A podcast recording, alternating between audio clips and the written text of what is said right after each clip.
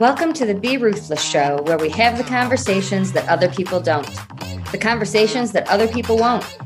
I'm your host, Sam Ruth, and I'm ready to make a lot of noise and disrupt things ruthlessly.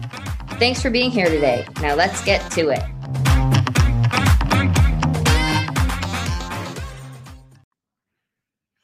Welcome back to the Be Ruthless Show. I'm your host, Sam Ruth, and joining me is a very special friend, Shawn Dinneen who is the owner of Heartstrings Journal. She is a very special soul, very loving. She's been on a unique journey and is joining me on her first podcast. Yes, this is my first podcast ever. Thank you for taking the time. uh, no, we're just going to chat. We you have done it differently than me and you still share openly so people need to hear your perspective. Yeah so i mean just to tell you all a little bit about myself um, so i lost my fiance john in august of 2022 and that kind of just started my whole journey that i never expected to be on and changed my life in the direction of my entire path. So after losing him, I guess I did things differently than most people do, but I immediately just dove into I know I need help and I know I need support.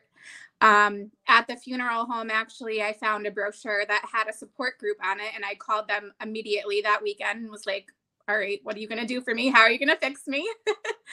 um, so I just spent a lot of time trying to gather every possible tool I could find to help fix me. And that's really what I thought I needed to do. I thought I could find some magical cure that was just going to solve my problems and I wasn't going to be sad anymore and I was going to be fine and I was going to get to move on and live my life. And we both know that's not the case.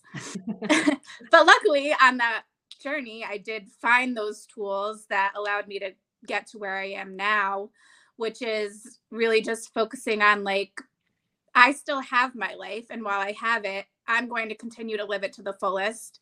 I'm going to live it in the way that would make John proud. He would not want me sitting in bed and crying and being upset over him. He would hate that. Um, so I just go out and I I am basically a yes man now.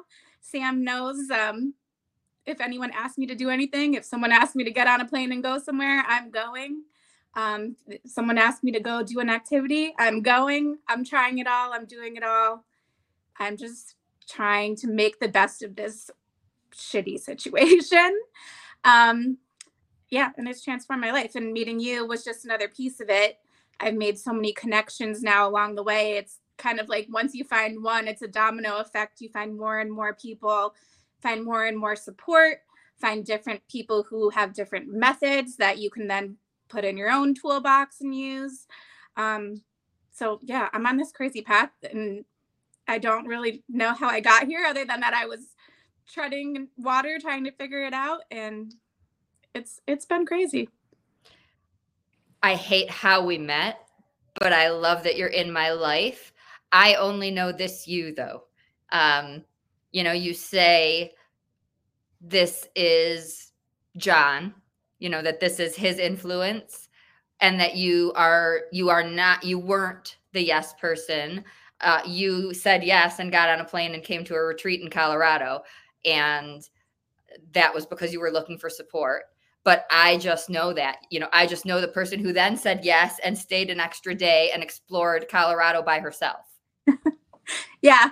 And when I tell people that I do stuff like that now, they kind of look at me like I have 10 heads and I'm some mythical creature because who goes and eats dinner at a restaurant by themselves? Like, that's just insane.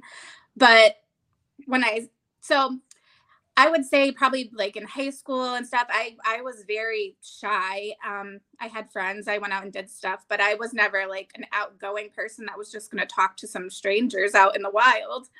Um, but being with John, John, I used to call him a professional friend maker because he would just chat with anyone. We would be in line at the grocery store and he'd be chatting up whatever little old lady was in line with us. And he just had such a beautiful, positive outlook about people in general. Um, and just he never judged anyone. He I would be like a chronic complainer about everything and he would always just be like, "Babe, what? They're just doing this or they're just doing that." And I would I would be like a little bit frustrated. Like, I just want to complain about this person, but he always had such a positive outlook about people. And so I try to take that and like mold that into my life now. And when I go get my coffee, I chat with the person at the register, or when I'm out, that so I went out and took myself to dinner to dinner in Denver when I was out there. And by the end, all the people in this tiny little restaurant were talking to each other. And I feel like I definitely had an influence on that by sitting there by myself. Again, people think that's kind of a strange thing to do, but then they want to talk to you about it. So you end up making friends and connections that way too. But if high school me knew that I was doing that, I would probably pass out and die because that was not something I would have done. Um, but now I, I go to an in person group in Connecticut and I tell them all the time, I'm like, one of my favorite things to do is go find groups of strangers to hang out with. Um, when I came to Denver, I stayed at a hostel for a night because I figured if I'm by myself, I might as well go where other people are by myself. And I sat at their little bar there and talked to a bunch of people, and you're never really alone unless you choose to be. So I've kind of tried to keep that mindset going and live that way. And I think it has a lot of, um, John had a lot of influence on it some people might say that I always had it and just never realized it. Either way, um, it's definitely changed my whole trajectory and how I approach things and live my life. And people might say, right, that's just us making ourselves feel good, keeping, you know, how we keep them with us. And I'm okay with that. It's how I keep Jim with me. I completely believe it's him living on through you. Those of us at the retreat, our little family, uh, uh, you absolutely connected us in ways that still continue on. You don't judge. You you still connect. You've connected me with people who are part of doing things with Griefhab you you have that and so when you tell me stories i'm like I just always thought that was you. I thought you always did this. You know, it's a surprise to me. And and that's that's the interesting part of healing that there are pieces, some pieces of me I might not get back. Uh, and there are these new pieces that people think have always been here. Uh, and and they do shine through and some people think we're okay all the time they don't see the struggle. And you talk openly about losing John to an overdose. A lot of people hide that. And I love you for it because it's it's the most stigmatized. Suicide is also, but when I did the event in December, I had the hardest time finding people to talk about overdose in in the field. Um, so why what makes you so open uh, why are why is it so easy and important for you to share like I do and to keep that out there? It's not easy at all because there's a lot of different factors that go into when I do share things. And as much as it's my personal story to share, he has his family, he has his daughter, he has all these other people who are also Im- impacted by what happened and also by the information I put out there. And I try to be cautious about that but at the same time, I want people to realize that addicts aren't just like that person out there by the side of the highway with a, a paper asking for money. And those people may be addicts, they may not. They're still someone's person, someone's family, and they're still human inside. And frankly, you if you knew John, you would never know that that's what happened to him because he was such a light and his presence was so huge. Every room that he walked into, he was like the star of the show. I have videos on my phone from a month or two before he passed away dancing in our living room with our new puppy. So to have that be his end by no means should be his entire story. That's a that's unfortunately what took him. Um and we spent a lot of time trying to like get resources and get him healthy and in that small amount of time that I did know it was happening and was going on. It was a downward spiral of me just trying to like reach again for every resource and tool. And I'm pretty resourceful at doing that but you can't get immediate help. It's really really hard. Um, we drove places that turned you away and sent you off with an 800 number. You call the 800 number and they'll call you back or leave a message and it's just impossible especially when you're flailing trying to save someone's life because it could be a matter of he won't be here tomorrow if you don't help him today. And there's just not resources to help that. And like i said you would never know that was his story if you knew him because and we had like a perfect looking life. He was a manager at his job. We just bought a house. We just got a puppy. We were getting married in September. And then he died in August. So it's just such an insane situation um, and something I never had to deal with because I've never been an addict myself and I've never really been around it. No one in my family close to me has had that struggle but being around it and being so close to it and losing my favorite person to it changed my entire perspective. And i think it changed a lot of people's perspectives. Like my mom all the time comments on how like she just understands it differently now mm. um, than she ever did because in her mind addicts were those people on the side of the highway on the side of the road are the asking for money. And that's just not the case. And the drugs that are out there now are just so scary and once they have you in their grips, there's no getting out of it. Like people like to have this argument between is is it a choice or is it a um, something that you can't decide?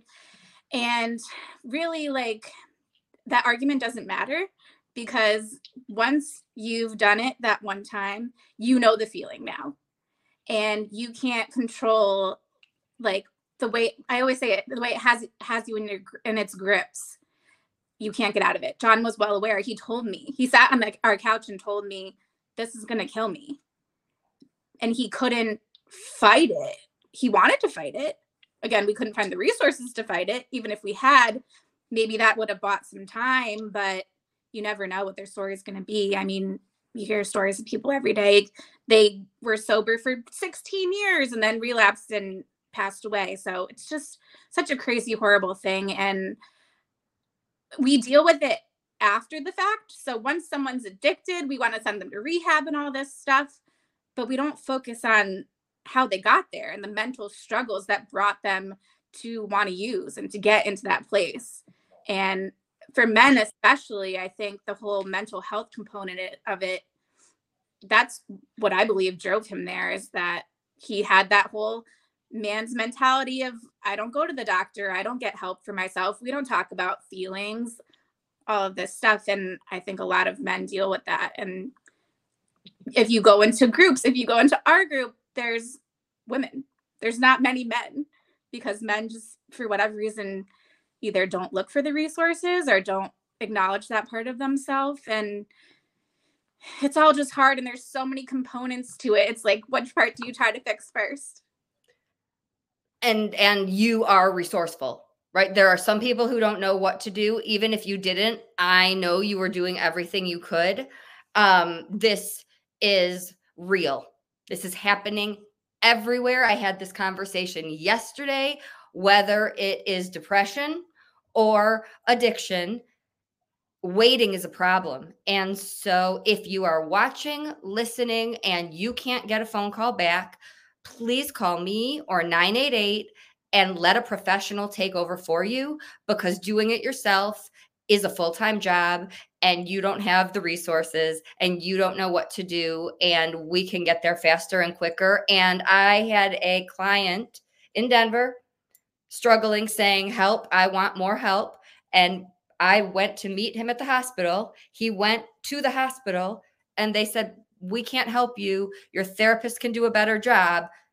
And, and I mean, he he was waiting for me in the parking lot. Like, I don't understand. They're they're not willing to do anything. You know, this is the world we live in. And if you don't have someone like me who says, I don't accept no for an answer, give me the person above you. Uh, we listen to what we're told and you go home and you think that you have to wait for the return phone call. So please hand it off to someone in the field who will do the work for you so that you don't wait and lose someone. Uh, it's it's real and time can't pass. um, it's happening in every city and state everywhere. And it is someone who is sitting next to you looking healthy and fine and struggling. Uh, and there are men's groups. No matter what field you're in, there is a group somewhere and it can be confidential. So uh, I know it doesn't sound fun or easy, but doing it alone is harder. Um, it just really is. What what made you say I don't care. Like I'm taking this pamphlet and I don't care. Um, I mean, I have a background in psychology. I've gone to therapists before. Um, I just figured it was better to have it and maybe not use it than to be looking for it and been like, oh, I wish I took that. So I was just, like I said, trying to find any resource for myself at the time. And luckily, I happened to find one at the funeral home, which is the exact moment that I needed it. Um, but yeah, it's I'm lucky that I was looking for those tools. Um, and honestly, now that I've been in this world, I can see how many things exist. I mean, we've chatted with different men that have different programs. Your Healing Through the Holiday had different male speakers. There truly is a group for everyone, but you have to go find it. So it's you have to have that resourcefulness inside of you and if you don't you get a little lost. So if it's hard it's hard to know that you're going to need that until you actually need it. And again if you work at a hospital if you own a funeral home it's frustrating to professionals that there aren't i'm glad you found a pamphlet. There wasn't one for me. I'm in the field. I knew who to call but no one gave me one. And that's still shocks me and I hear it a hundred times a week. And I spent years and and you know people who I know, we spend years going to those places saying, Will you take these pamphlets? And they don't and won't. And I'm done asking why. It just doesn't happen unless you find the rare person who will. So if you will, if you're interested, please know we need it the moment it happens. Then we we need it then and there and we need someone to say i'm here this is what you can do. Bring me in i'm not asking you to pay me. Let me talk to people when they experience the loss. If it's not there googling and finding it on your own is too much. So anyone anywhere that's willing to add a pamphlet that changes lives. It really makes the difference. Uh, it shouldn't be up to us. We've gone through enough, uh, but currently it is. So, uh, those of us in this world are trying to make it simpler. Uh, even you do things like events every weekend. Talk about that. Yeah. So, I sell journals. Heartstrings Journals is my journal company. Um, so I go to different vendor events, um, craft fairs, things like that, and sell my journals. Um, a few of my journals are specifically grief journals. So, where I put out my grief journals, I also put out grief resources. And sometimes people will grab them and they think they're my business card or something like that. And I explain to people that these are grief journals. I'm not going to let you walk away from here with a grief journal and no support other than that. So, take all of these different resources. Some are local to Connecticut, one is yours, which is everywhere. They can access it online but you're going to leave with some options of support whether or not you use them that's on you after you take it but i want people to know that it's out there and exists and that they can have it if they need it. Because a journal is support and it will help you with your mental but there's nothing that that matches the support of like an actual community of people who get it. Why have why have journals been so helpful for you? And how do you use them in your personal life but also healing life yeah so one of um so as I've said. I was reaching for every tool when I when John passed. So I went and I met with a grief counselor and one of the things she suggested to me was journaling. And I never journaled before. To me, journaling was just you open your notebook and you write, Dear diary, today I blah, blah, blah. And so I was like, that's kind of silly. That's not going to help me. And she explained to me that there's something therapeutic about writing out what you're feeling and getting it off your chest and giving it a physical place to live on the page. So I was like, all right, I'll try it. Can't hurt. I was trying everything at that point. Um, so I started journaling in two different specific ways because that Dear Diary stuff was not for me. Um, so the first way is I would write letters to John. Um, we've talked about this before, but I always felt like talking out loud to him felt silly to me. So my way of talking to him was writing him letters. Um, so I would write him letters in my my journal. I would keep one in my glove compartment. I still have one in my glove compartment. When I go to the cemetery, that's what I do. I sit by his plot and I write to him, and that's kind of how we talk. Um, and that's just it. It was everything. So it wasn't just I miss you. Sometimes it was I'm I'm pissed at you and I can't believe you left me here and now I'm sitting here crying in the dirt because of you. It's not always like happy fun stuff that I'm telling him. It's it's any emotion that I'm feeling that I want him to know, I would write in letters and still write in letters. And then the other way that I did it was that I would write lists. So I would write a list every day of the good things in my day and the bad things in my day. And then I would just write at the bottom if I had anything else I wanted to add. But I made sure that I always had something in the good list. So I forced myself to think of something big or small that was good and not just everything that was bad. So some days my bad list could have been 10 mm. pages long, but I would have at least one or two good things on there too. And then by doing that, I got to kind of look back and see, oh, it's been a couple months. My bad list maybe I can't even think of anything to put on my bad list today. Or my good list is so much is my good list is now 10 pages and my bad list only has one or two things.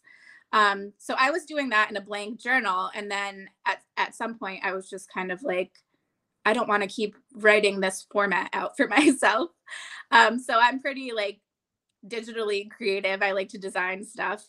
And um, so I designed my own journal in that format and I actually dug it out for you out of out of all my junk so I could show you. And it's huge. It's massive. so I designed it in that I don't know if you can see this.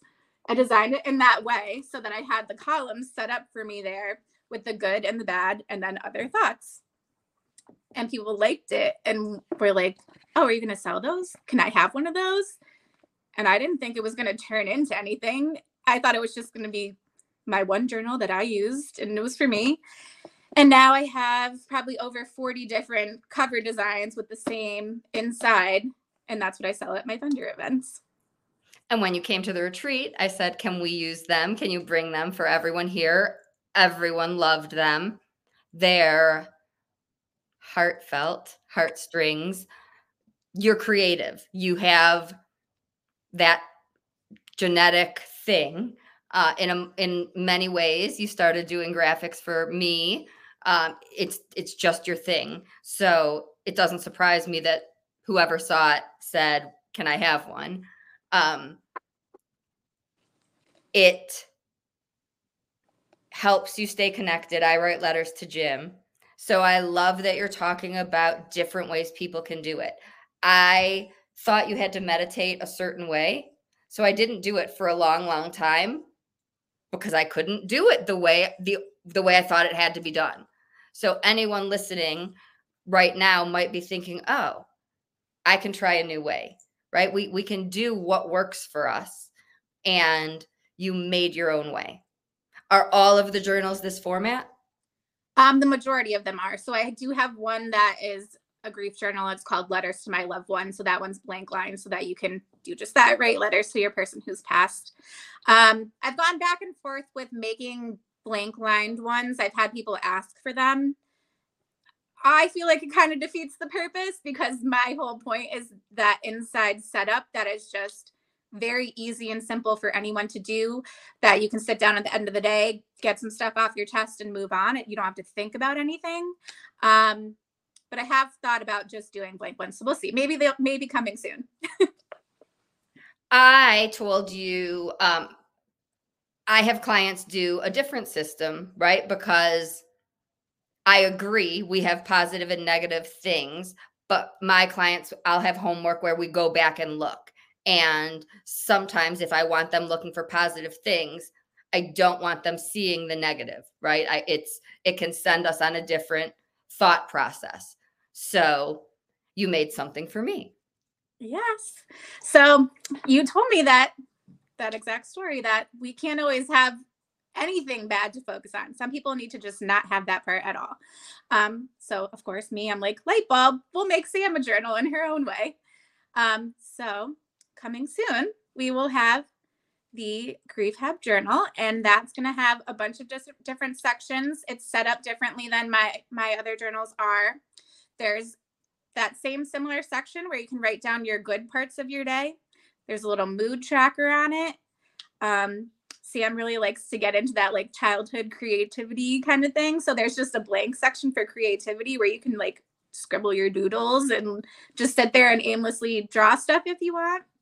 There's a little section for gratitude so we can again focus on the positive, what we're grateful for, what we're thankful for, and then there's just the blank spot where you can write whatever else you need to get off your mind. And that is hard. Uh, that is hard in the early deep stages of grief and that can be hard uh, the holidays anniversaries certain times i love that you make yourself i make myself it could be you know i'm grateful i have my dogs right it could be something that we really have to grasp for but the point of doing it is that there are still things, even though we've gone through this horrible thing and we've lost the most important thing to us. If we force ourselves, there are still things in this world that we have. And if we retrain ourselves to think that way, the more we look for, the more we find. And then it is easier to have 10 pages. Yeah. And and I don't know where I heard this, but somewhere along the way in my life, I heard someone say, like, we we all just go on and we think our brain's controlling everything that we're doing and we're feeling but we get to have control over what we're thinking and what we're doing. We get to control our brain so take that power back for yourself and it might feel silly or it might feel wrong but i'm a big fake it till you make it kind of person so i'm going to pretend to be happy and i'm going to pretend to be outgoing and then eventually i'm just going to be that because I did it for so long. I told my brain, "This, all right, let's go. This is what we're doing," instead of letting it take me and keep me stuck in my bed. And it's worked out well for me so far. so that's my little lesson to you: is just just keep telling yourself. It's the same thing with affirmations. You you're big into affirmations and it's the same kind of mindset. Like we're just gonna keep telling ourselves until we convince ourselves, and then it eventually becomes true. And I said it to you months ago.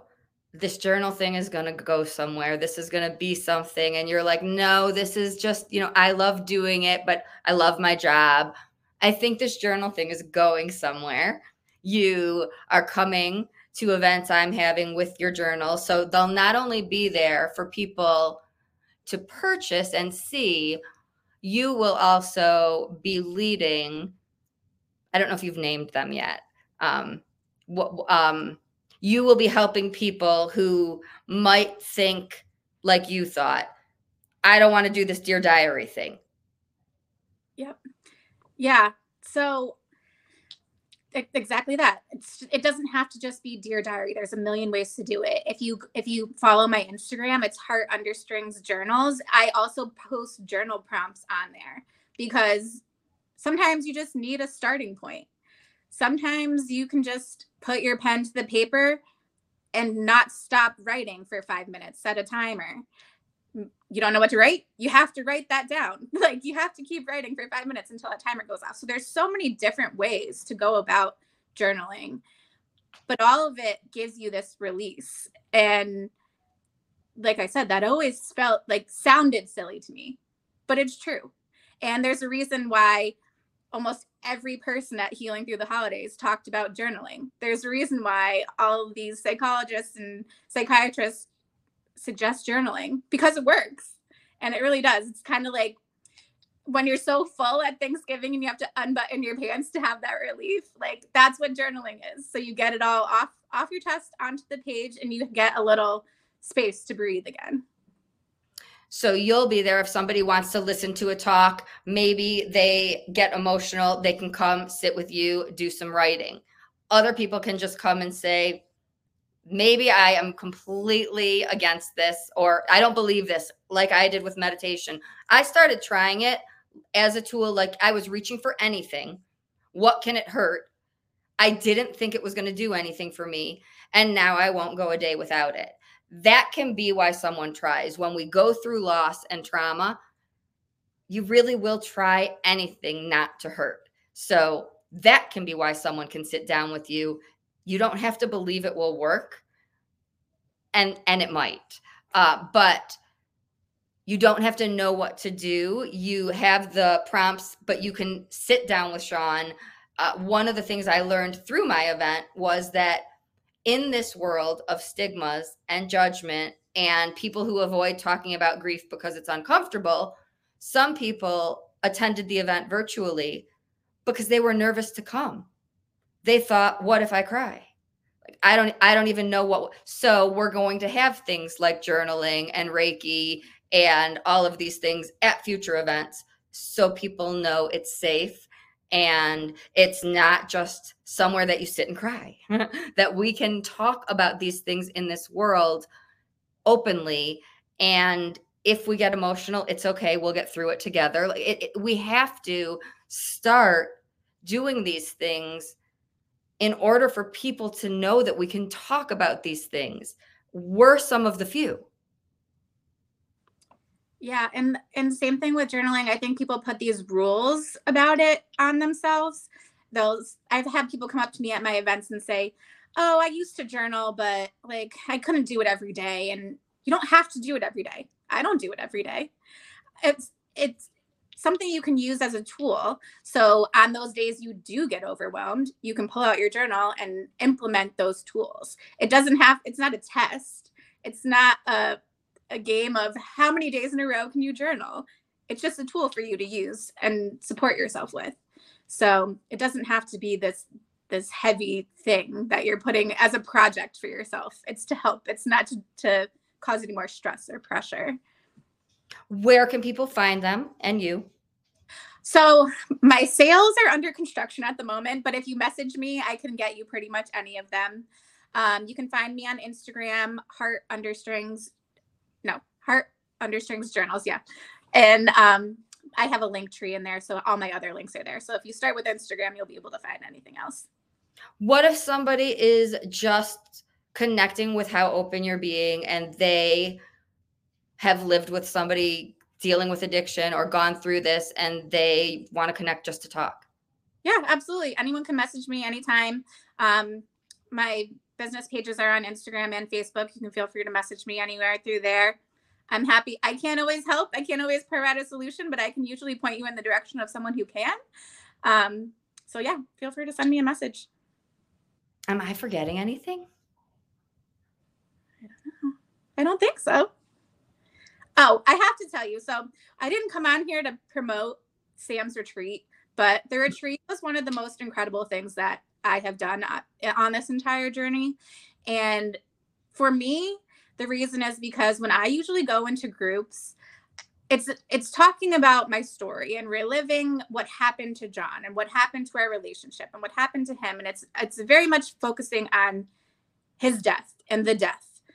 Going on Ruthless in the Rockies was like just about me and healing myself and how to make myself able to continue on without him here, but still have him with me.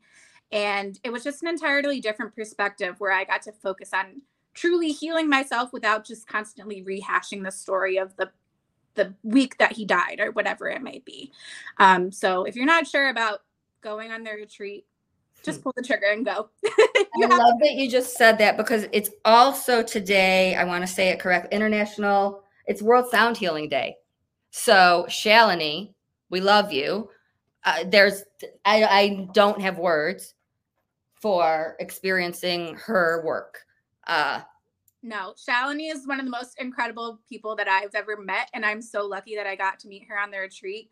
Like, there's just something about being in her presence that's just calming and it's like it's like being around a hug of a person like she's just so magical and her sound healing is incredible we do the angel healing and um oh my gosh i can't remember what it what it's called that she does angel energy healing yeah deep breathing i've fallen asleep i've been so relaxed like it's just amazing yeah so. join one of our groups uh, those are the bonuses so if you do sign up for the retreat there's a um Shal- yeah, I've met Shalini. Um, the gifts that you get at your door are the, the journal, and you get to join the energy healing groups with Shalini. So yeah, there's there's not words, Shalini. If you're listening, we love you. Um, so thank you for saying that. We try to make it about you. Obviously, we want to know if you've been through a loss, what that is, but um, healing is about us and moving through our pain. So I love that you mentioned it that way, and I'm so glad you are a yes person and you flew across the country to be with us. You've changed my life. And I love that you're a part of Griefhab and I'm never letting your hug go. so thanks for taking time out of your day, out of your work. Every oh, Jen's here. Um, so uh, any any words, last words for everyone listening?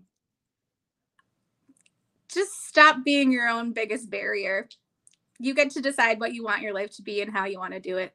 So just do it in whatever way brings you joy. Thank you so, so much. Check out Shawn on social. Definitely get a journal. And until next time, always be ruthless.